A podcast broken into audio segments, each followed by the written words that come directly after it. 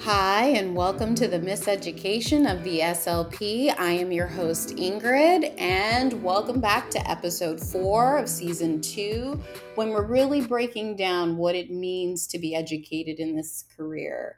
Um, I had the pleasure of discussing some academic realm type information with my guest last week or two weeks ago because we're doing every other week now with this series. Um, Natalie, who is this wonderful resource and, you know, person of extensive understanding of what it means to be in the academic sector as a speech language pathologist and what some of those challenges kind of introduce for us. So I brought her back for her second episode because of the fact that there was just so much more that I wanted to delve into and basically to vet out with her. And so she was so welcoming in offering some more of her time. So, welcome back, Natalie. Thank you. Thank you so much. I love talking to you, and I'm so excited to be back. Wonderful. So, after our last um, conversation. You know, there's been a little bit of time that has gone by. Mm-hmm. And one of the things that I was really thinking about in regards to the academic aspects of things um, also kind of ties into the space that I've been kind of seeing where SLPs need a little bit more knowledge when it comes to certification because we did talk about that in the first two episodes, and it was really with the wonderful resource of Jay that we mm-hmm. discussed in depth, like where we are with the CCC process, what that really represents. How do you see the C's being represented in the academic environment? Like, is it something that's highly talked about? Is it a mm-hmm. frequent topic? How do other professors and other individuals in that environment feel about the C's for themselves? What are your thoughts on it? Right. So, I would say the majority of our faculty speak about the C's as a requirement and also as an end goal. You know, it's almost as if this master's degree, the clinical fellowship year, all of it is kind of leading up to the C's. That would be my guess from interactions with faculty. I do know that we have a few faculty members that do speak about the optional nature of C's, especially thinking about school systems or if you have a state license, it may not be required. So I do think we have a few faculty members that speak about it in terms of the option of it, but I would say by and large, it is almost the event that we're moving toward, if you will. You know, so it's almost like your master's, you pass your praxis, you do your clinical fellow, you get your state license and get your C's. I would say that's probably the majority of how people speak about it at our mm-hmm. institution.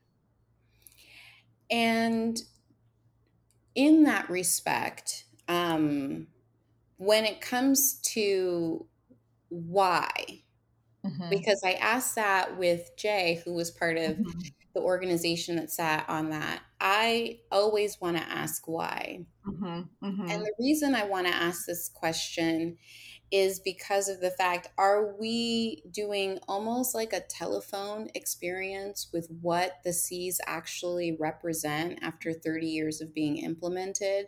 Mm-hmm. Or is mm-hmm. it really a circumstance where we find value in it as academics, not knowing or understanding what it represents in the clinical experience because as a person that's a clinician those C's don't benefit me but mm-hmm.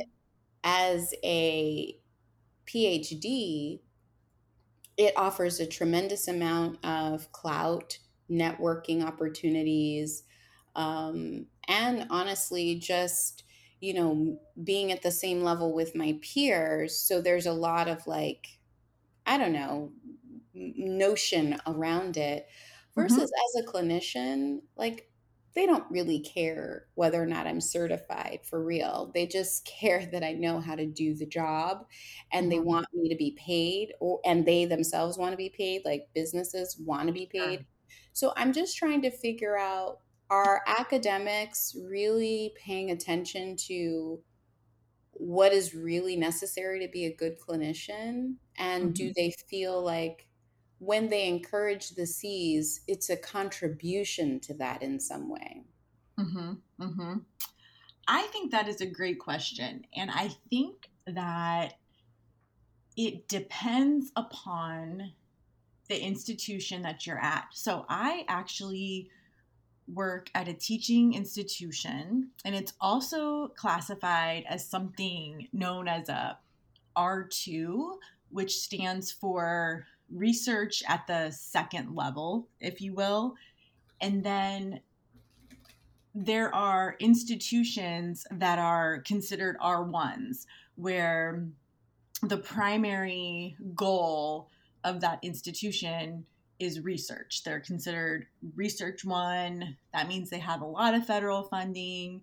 Um, they do have programs, you know, educational programs, but the priority one is research and research output. So I graduated from my PhD program from the University of South Florida, which is a research intensive institution.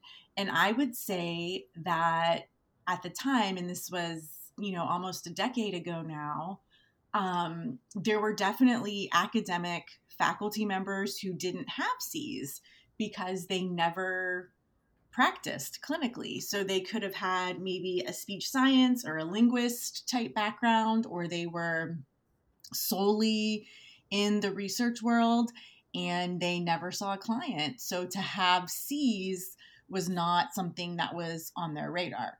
Now, where I'm at now at Central Michigan University, to be anywhere on our faculty, either academic faculty or clinical faculty, it is a requirement to have C's. And so I think that my perception would be it is encouraged for the most part because of the standards that ASHA has set. Now, when it comes to your typical run of the mill faculty member understanding that in some clinical circles, the C's do not bring as much value add as in others, I would say there's probably not a huge awareness of that. I would also say that I think that by and large, it's one of those situations where people do it like one foot in front of the other without much reflection on it. That would be my also that would be my guess as well.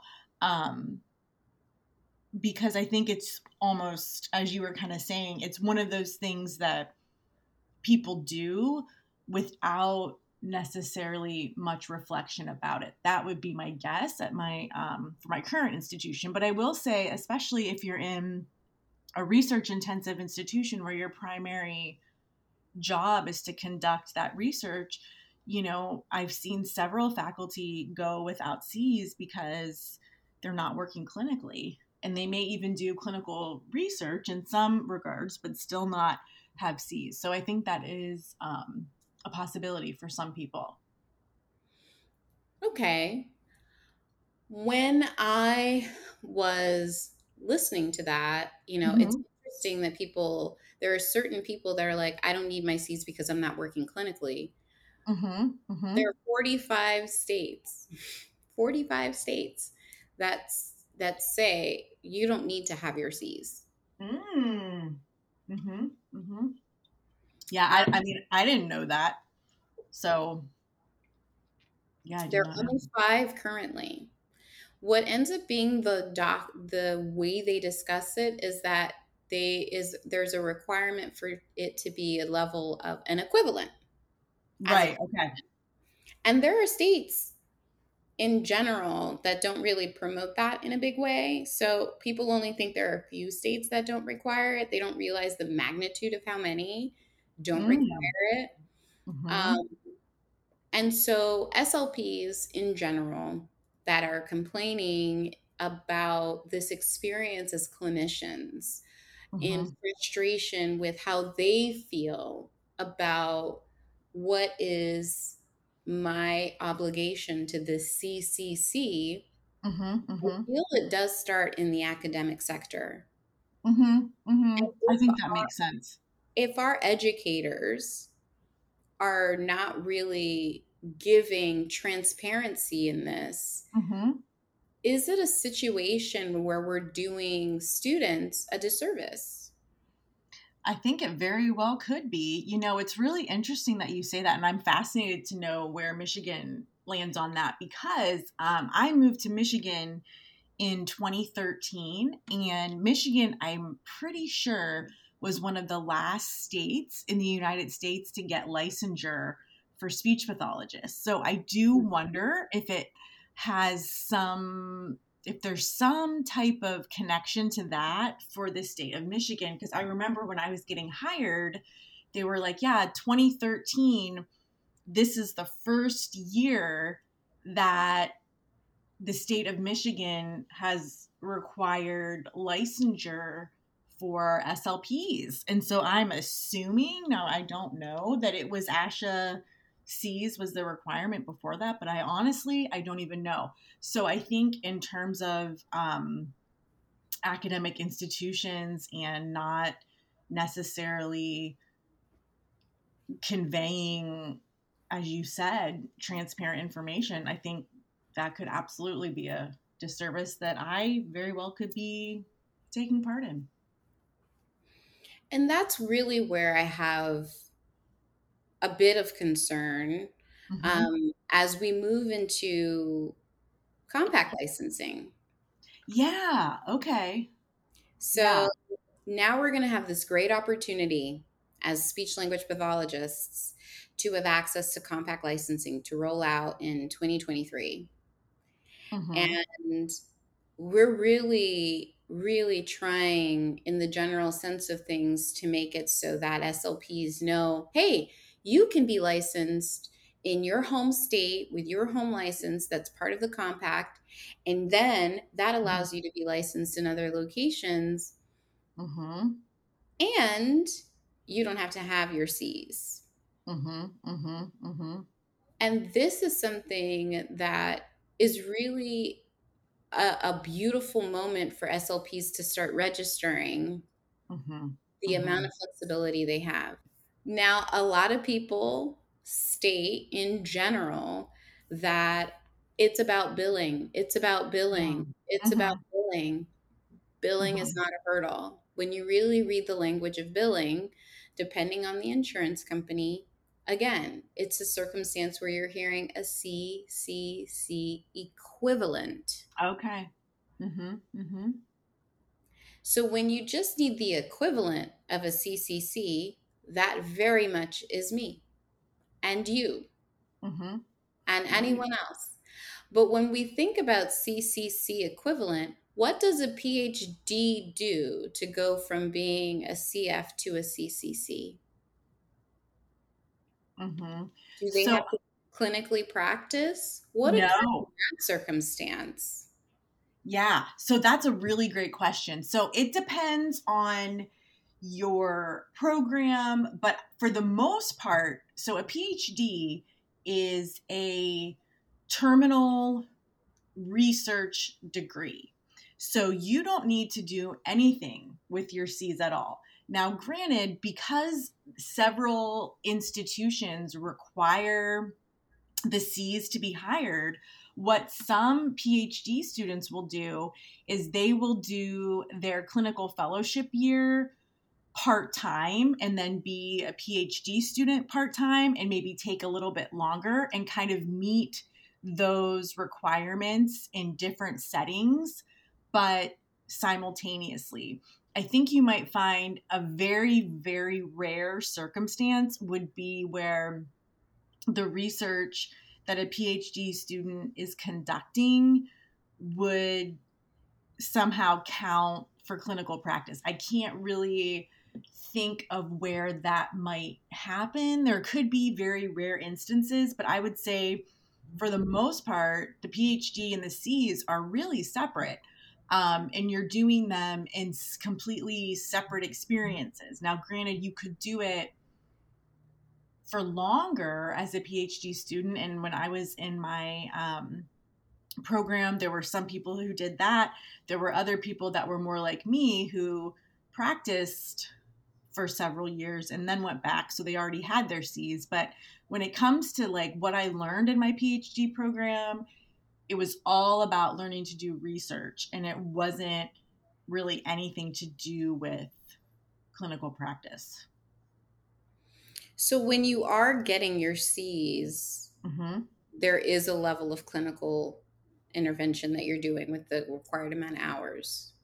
Exactly. Exactly. So usually that can't be excuse me, that isn't compatible with your PhD program. So I know of people who they've done like a part-time PhD and then they've done like part-time in the schools or part-time in a hospital setting so that they can meet the hours and the clinical time for their C's at the same time. But they tend to be very different experiences and not have much to do with each other. Interesting. Yeah. So it's just a means to an end rather than like an uh, uh, actual like process where you're gaining something that's really going to be beneficial to you as a PhD practitioner or PhD researcher because that's essentially what PhDs end up doing for a majority of their career is research. I, that's right. Now, I think that some people who, especially in our field, the people who do what could be considered clinically applicable or clinical practice research, I think those people tend to view their clinical practice as the driver of their research questions. And I would probably, I would definitely fall into that camp. Whereas I think, in fact, I know I'm in the minority of PhD researchers in our field. Um, so I think for some PhDs in our field, it is a matter of just kind of getting your C's to meet the requirement. And then you're right once you have your c's you don't ever have to really see a client again. You know you have to do the continuing education but it's um it's a credential that doesn't leave whether or not you're active clinically or not. Once you get it you kind of get it as long as you continue to you know do the continuing ed hours so i think there's there's probably a group of phds in our field that look at clinical practice that way that kind of got their C's and then they haven't really haven't seen a client since. Um, I think there's a smaller group of people that have active clinical practice, either if it's through you know clinical supervision or if it's through um, their research is extremely clinically applicable. But the amount of people that are doing clinically applicable research in our field is very, very small in comparison to the PhDs in our field. Hmm. Okay. So, in that, our experiences as educators, um, and it actually correlates with what ASHA states as well in regards to you need to be seed to be a mm-hmm. supervisor. Like you cannot okay. supervise somebody without your C's. And in my mind, I'm just thinking to myself, you could literally not be a practitioner and oversee someone. That's right. You, you can have right. you have you as long as you have three years of experience at some point. So as long as you have your three years somewhere in your but you were practicing SLP for three years and you've maintained your C's, you could be a business owner with your C's who has not practiced for a solid 10 years because you've maintained your C's, you're able to supervise a new SLP. Right. that is right. That's is, my interpretation of what of the guidelines as well. Is yeah. that something that academics really want to critically evaluate? Like, can you or can we as a collective, like, really start to adjust mm-hmm. our almost sheep like following? And it's a mm. terrible way of expressing this. Mm-hmm. I say it with the most amount of compassion that I could possibly find, but it's really that. It sure. is a, it's a sleepwalk. It's mm. a sleepwalk. If you go, I go. If you mm-hmm. say, I say. If you do, I do. And for all of these individuals, these people interested in asking questions and vetting them out, mm-hmm. why mm-hmm. is the space of what is required to be excellent at your job not one of those spaces because the research needed to distinguish whether a clinician is competent versus mm-hmm. not competent with the correlation to the CCC is something I'd love to understand because mm-hmm. it becomes so imbued in work expectations in billing occasionally you'll have the biller that's like yes we want it. Employers definitely want it. Because when you read equivalent it's just easier to just require it. Mm, mm-hmm. you don't want to have to vet out well do they have the equivalent? Like that's exhausting. So people like to just go to the easiest factor like just have it and so then we don't have to do any of the detailed work. Mm-hmm. but why do we need the equivalent what is the contribution of the C's to a practicing clinician, to a PhD educator? Like, where are we benefiting from this experience?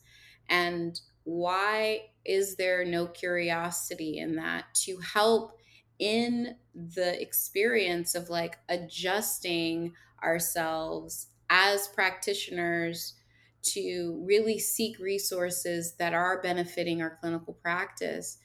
I think my concern is that once SLPs feel like they've achieved their C's, they feel mm-hmm. they're knowledgeable. Mm-hmm. Mm-hmm. Mm-hmm. Yeah.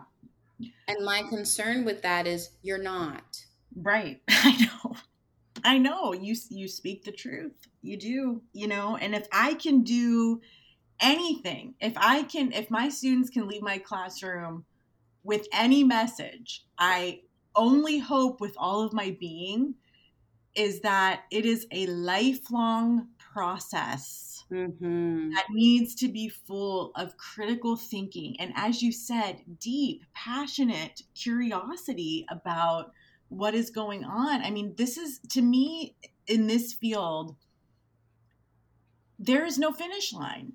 I just don't see I don't see a finish line. I mean, I'm constantly being challenged in what I thought and how things are going and I agree with you that you know, when we think about how we're educating our students, when we think about the realities of clinical practice, that more and more it's do more with less, do more with less, right? That's been the message all through COVID. I feel like you know, it's getting worse and worse. So, how do we think about the best way to educate our students to provide high quality clinical practice? And I mean, it's easy to think about this, right? I mean, I'm sure that you, I know I have, I'm sure listeners have had a credentialed provider, you know, if it's a physician or whoever that person may be, and you're like this was horrible like this was not the care that i needed this was not best practice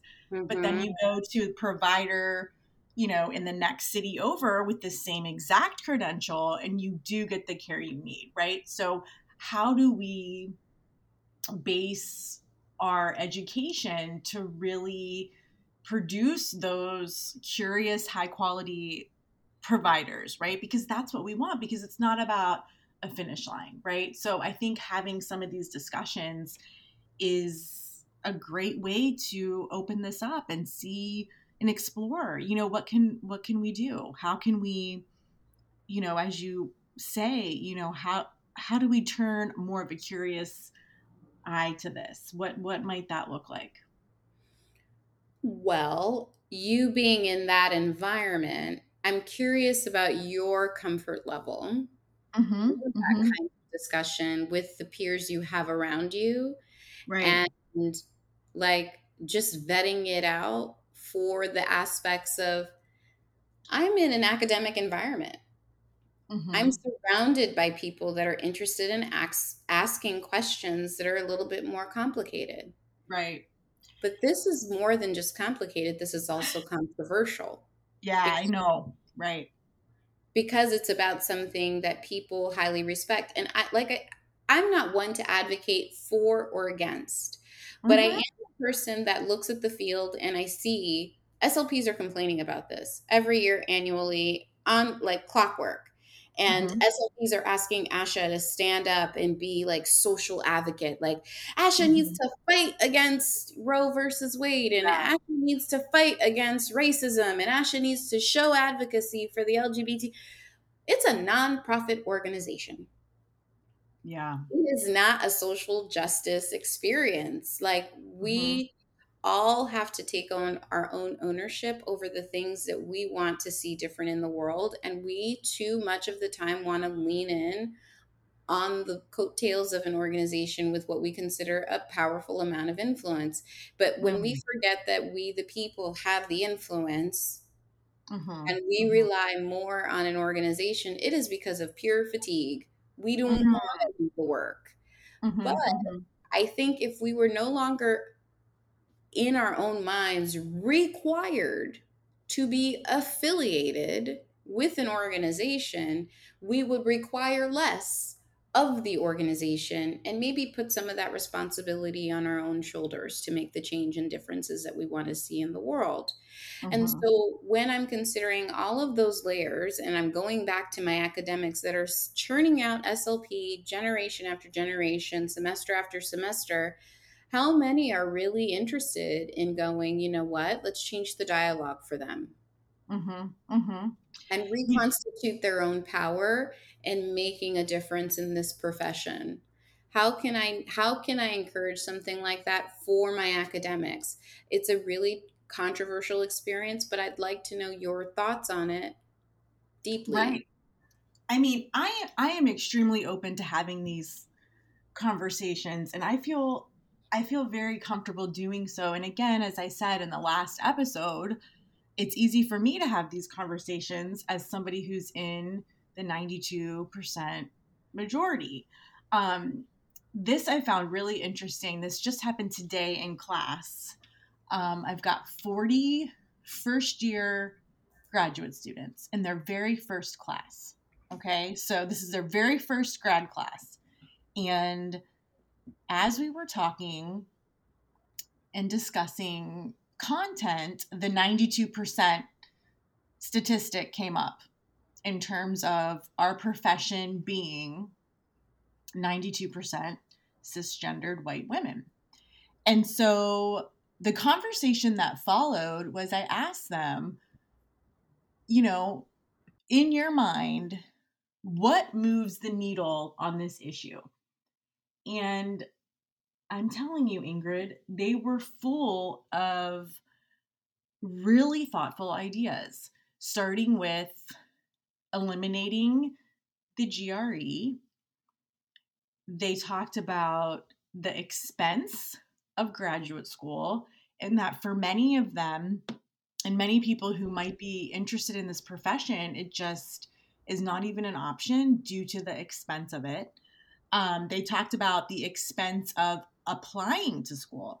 So one of the students um, today shared that she applied to four schools and it cost her $600 to apply to four schools. So when we think about ways to increase the diversity in our profession, we talked a lot about what are the things that we can do from a graduate admission standpoint, right? What are the barriers that we're putting up in terms of the GPA that's required, in terms of standardized testing, cost to apply, cost of the program? these are all factors that I think are really worth wrestling with. And as I'm, you know, communicating with these 40 incoming students, oh, the other thing that they said, Ingrid, that I thought was interesting is they talked about how during the last semester, how you do your um, internship, but you're essentially you're working full time and you're learning the skills. Um, but they talked about how that internship is unpaid and what are you you know it's still part of the schooling so it's still um, a situation where if you don't have resources that's going to be really challenging. So i think as we start to consider the role of the C's what we can do to ensure quality care you know this comes down to maybe some different discussions about graduate admissions and how do we want to you know not just get people in but once people are here to really let them know that you're not just checking a box but you belong here and we we need you here and i think all of these layers of issues in my mind anyway they're kind of all connected. I don't know if you see it that way, but I see it them all kind of influencing each other in different ways. And it is complicated and there's a lot of layers, but I think that having these discussions, having these discussions with incoming students, because if you think about it, these are a group of people who, despite what's going on in the world right now, they competed to get a spot in a graduate speech pathology program. And I find that to be really hopeful because in their mind, what we do as SLPs is is meaningful enough, is important enough um, for them to want to pursue it. And I think we can look to those students and we can have these discussions to think about what can we do to to improve and we can look at these challenges as opportunities and it's going to be hard and it's going to be uncomfortable but i think i i mean i know i'm overly optimistic but i i do i am hopeful i don't know exactly what it's going to look like but when i look at students coming in I feel more hopeful. Now, granted, we have to listen. We have to think about, you know, what is this going to look like?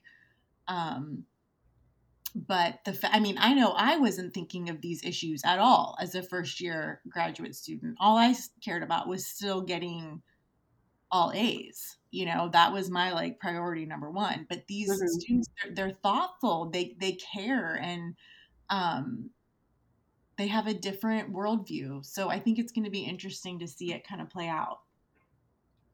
Well, I absolutely understand that vetting out ideas is something that, in general, is a desired and appreciated experience.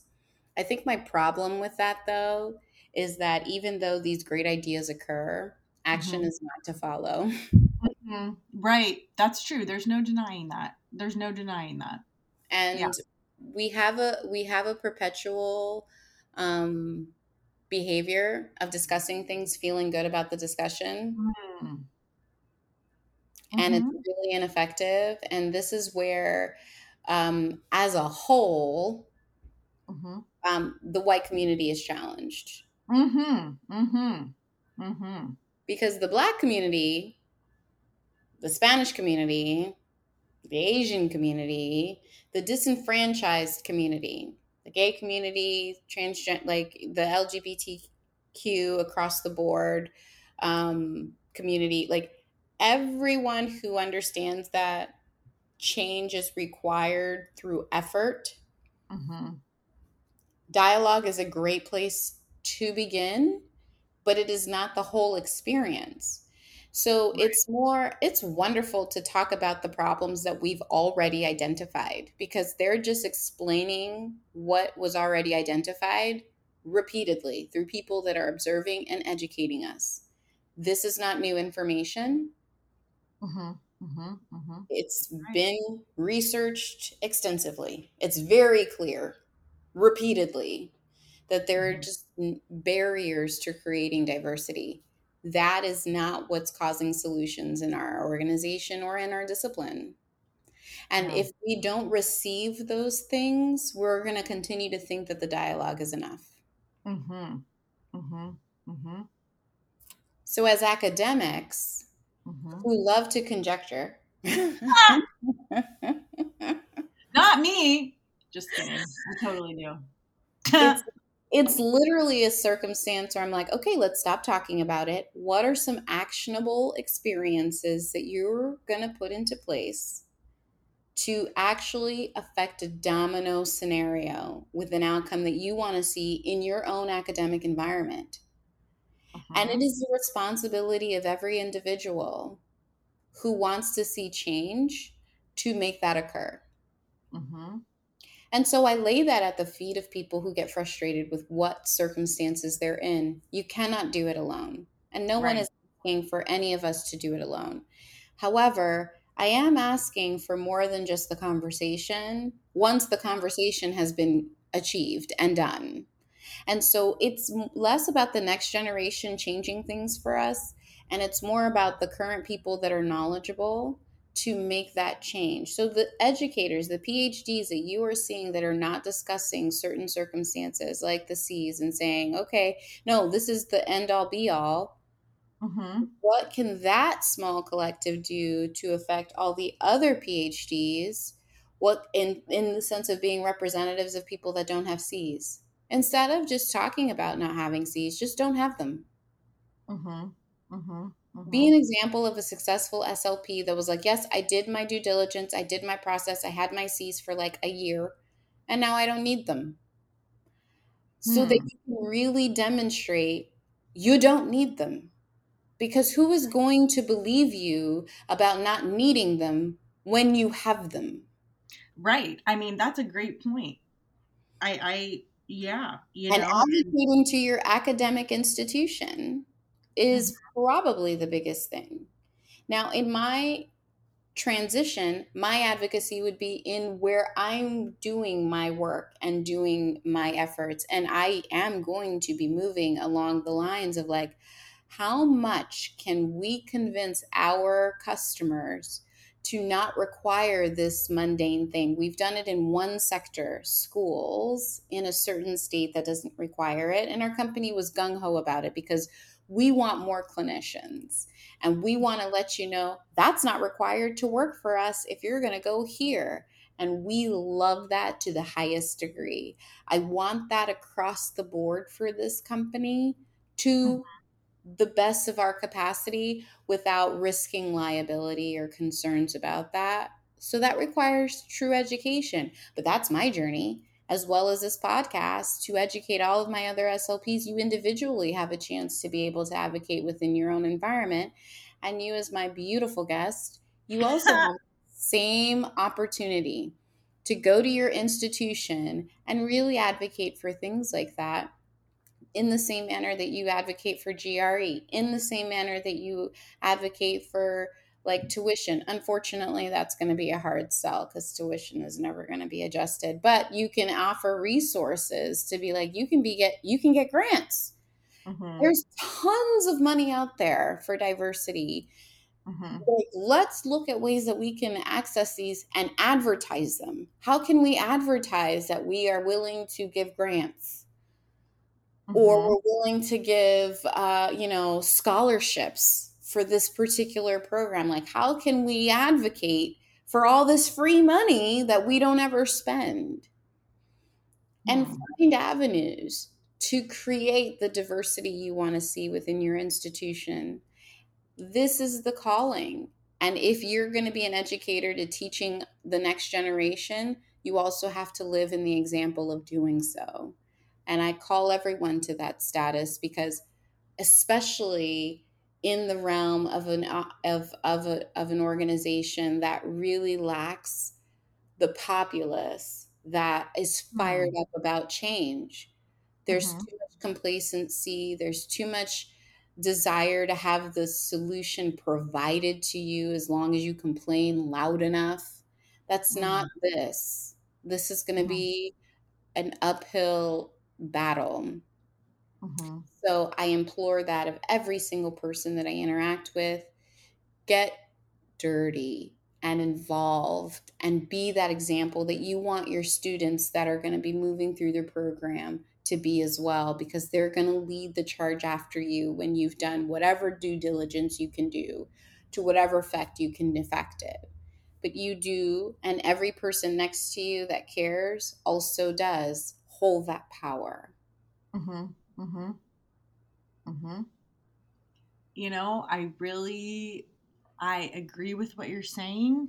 I think that when it comes to, and I also have a major bias as an implementation scientist, which means that I want someone who is going to get services at facility A, they're going to get the same services at facility B. If you live in an urban teaching hospital versus if you live in a rural area without access to a training hospital, you know, and I think that's part of what draws me to implementation science because it's saying if we know that we have a treatment that is effective, we need to make sure that it's implemented with fidelity everywhere that it's not just for a certain batch of people that happen to be lucky enough to be born, you know, in the right location. So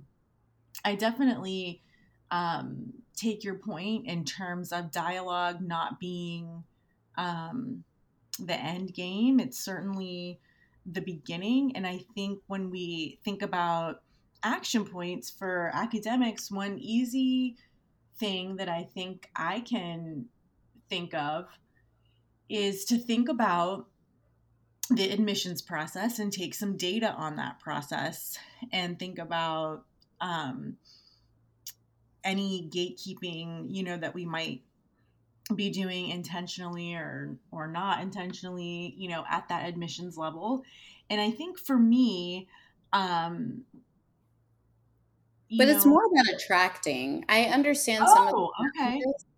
but okay. it is about attracting. So you can attract a more diverse um, clientele through marketing of resources that are available okay. to compensate for mm-hmm. some of the hurdles that cost will imbue. Like cost is a big deal but if you have a marketing component to say, we will support and provide assistance for that because we yeah. want your services, you will achieve increased participation from a more diverse clientele.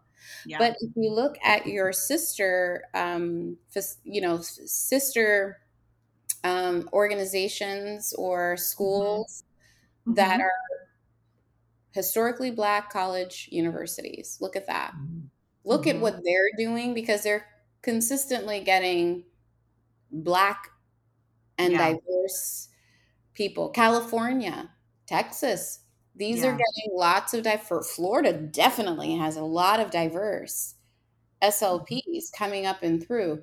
What are these institutions doing to have such diversity? Is it just simply because they have easy access to these you know to these universities and it's literally just demographic based like you're there close to their family. Like what mm-hmm. are the places with a more diverse slp graduate program doing that your organization is not doing? And if it's nothing other than being in the right location then really the only thing you have access to is marketing because then you're mm-hmm. going to be like i can give you money. Sure. I can help you financially you don't have you will be paying out of state tuition i can get that covered. You will have to pay for a dorm yeah. i can get that covered. You will have to for, i can get that covered. That's a big tall order depending yeah. on the diversity of your state. Right right. So that's more what you would have to look at. Mm-hmm. so it's really not so much just to label it as the circumstances of the hurdles of the process but really you are a university that may not be situated with a lot of diversity available to you because you are maybe in a predominantly white environment. That we are. Yes. So if you're in that circumstance, who wants to pay out of state tuition for a year and dorm costs and all that? And like, really? So, how do you market to say we have the opportunity to fund or provide scholarships or provide you access to grants or whatever. How do you market that piece? And that's where you'll get your diversity. Mm-hmm. Mm-hmm. Right. Right. And I mean, again, that's, you know, one piece, right? And then the next, as the layers kind of continue, it's okay, well, how do we ensure that we are educating and producing lifelong learners who provide such a high level of quality best practice across the board? You know what are these are additional questions right? How do we how do we ensure that that's happening right? Absolutely important 100% absolutely. And that is what's more the critical question because it isn't improved yeah. by having the C's we are mm-hmm. not reducing the amount of inappropriate practice because we've implemented the C's. So we do need another avenue. There's going to be good and bad in our profession, just like any other. There's great doctors, not great doctors, great BTs, not great BTs. Yeah. Across the board. Right. But how do we do our best in the ad- academic environment in providing not only the evidence based practice, the ideal circumstances, but also the real world experiences mm-hmm. that gives a clinician the opportunity to really shine. And it really does stand within the aspects of are you critically assessing the situation? Sure. And providing less support. We're evaluating their ability to be clinical thinkers instead mm-hmm. of being answer providers. Mm. Mm-hmm. And that's really the responsibility of the clinical educators in general. You read this text. What's your interpretation if you were to meet a patient X? So, yeah. yes, you know the ABC based on this. Now I'm going to send you into the clinical environment and I'm going to tell you now take everything you've learned, but turn it on its head so that you can be patient centered. Show me that. Yeah, right. And that is the best type of academic environment that you can put a clinician in to be an excellent clinician. Mm-hmm. Yeah, absolutely. Yeah. But academics also need to know what that looks like. What does it look like to see a, a, a, clinician that is critically thinking instead of a cookie cutter churner evidence based practice one. Mm-hmm. And so researchers need to bridge the gap with patient centered clinicians and provide something that is somewhere in the middle. Yeah, this is interesting. This was there was a term that I just learned. I was on a call with some people, and um, it was a colleague from Canada, and they use the term values based practice, which is a term that I hadn't heard before, but you base your practice, you know, off of what your patient or your client's values are, right? And that's like the driver of your decision. And I mean, we talk about that a little bit in terms of it being part of the triad of evidence based practice, but I was like, wow, values based practice. Like, that, what an incredible way to think about um, the types of services that we want to provide. Absolutely. Absolutely. And if we can imbue, like, embed that culture, mm. if we mm. really mm. embed that culture, we really are going to do something really delicious as a profession. It'll be like, ooh, did you get that speech pathology? Ooh, she was good. yes, that is what I want. Yes. Yeah. Yes. So we absolutely have some great food for thought to walk away from after this dialogue. Thank you, Natalie, for joining me for round two. It's truly my pleasure, you know, and I I don't have this figured out for sure, but I'm here and committed, and I certainly want to listen. And if any um, listeners have feedback, you know, I'm I am wide open. Like this is how we this is part of how we do this. So I appreciate um, you having me back.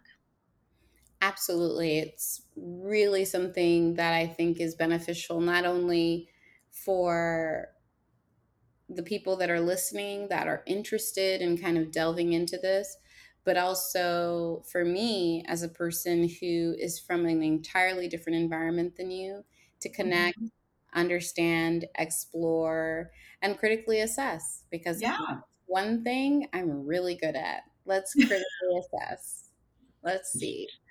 So, um, I want to thank anyone and everyone who's listened. If you want to reach out to Miseducated SLP, um, that would be amazing. I would love it. You can DM me on IG or Facebook and basically just ask any questions. If you want to reach out to Natalie, that's also going to be an opportunity for you if you were to reach out. Um, mm-hmm. But yeah, thank you so much for coming back for and thank you guys so much for listening. Until next time. Bye.